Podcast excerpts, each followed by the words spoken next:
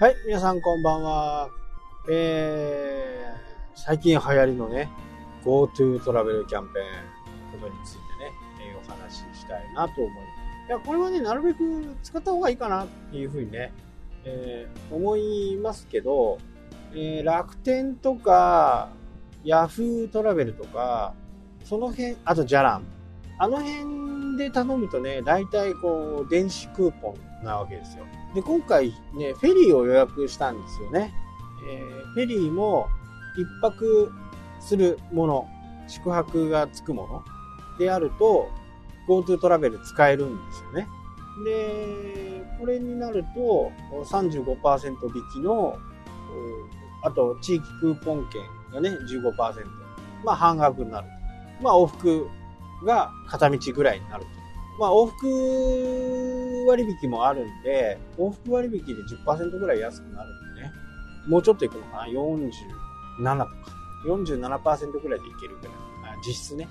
まあクーポン券があるんでね。ただ、フェリーの予約ってちょっと変わってて、オフィシャルのサイト、公式サイトで申し込んで、そこで、えーまず予約番号っていうのを発見してもらうんですよね。で、予約番号を発見すると、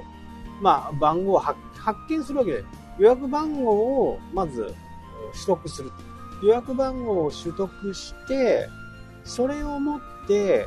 そのフェリー会社に連絡をするんですね。違った。ごめんなさい。予約番号を持って、ステイナビっていうやつに、この日、えーこの時間で、この名前で、こういう予約をしましたっていうのをね、入力していって、最後に予約番号っていうのがあるんですよ。その予約番号をそこに入れるんですね。そうすると、GoTo トラベルのクーポンが発行されるんです。で、そのクーポンを持って、フェリー会社に、えーこの日に予約した武藤ですけど、GoTo の予約番号こう出てますというふうにね、伝えると、僕の場合は、もう、その電話をしてる最中に、今まで正規で申し込んだ金額が、リアルタイムにね、GoTo を使った金額なの。まあ、約、まあ、クーポンがあるんでね、地域クーポン券があるんで、半額とまでにはなりませんでしたけど、まあかなりね、えーお安い金額、35%引きにはなってる。で、えー往路の部分は10%また引きになるんで、行きは45%、あ、帰りが45%、行きが35%っていう感じですね。で、これね、やっぱり文章を見ていくとね、結構めんどくさいんですよ。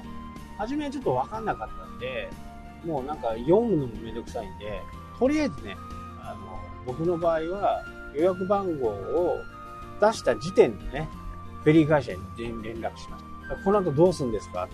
そうすると、ステイナビっていうのがあるんで、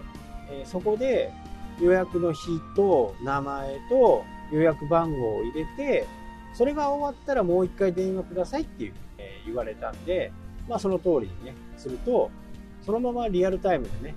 料金が変わったというふうにね、えーなりました。で、今 Yahoo トラベルだとね、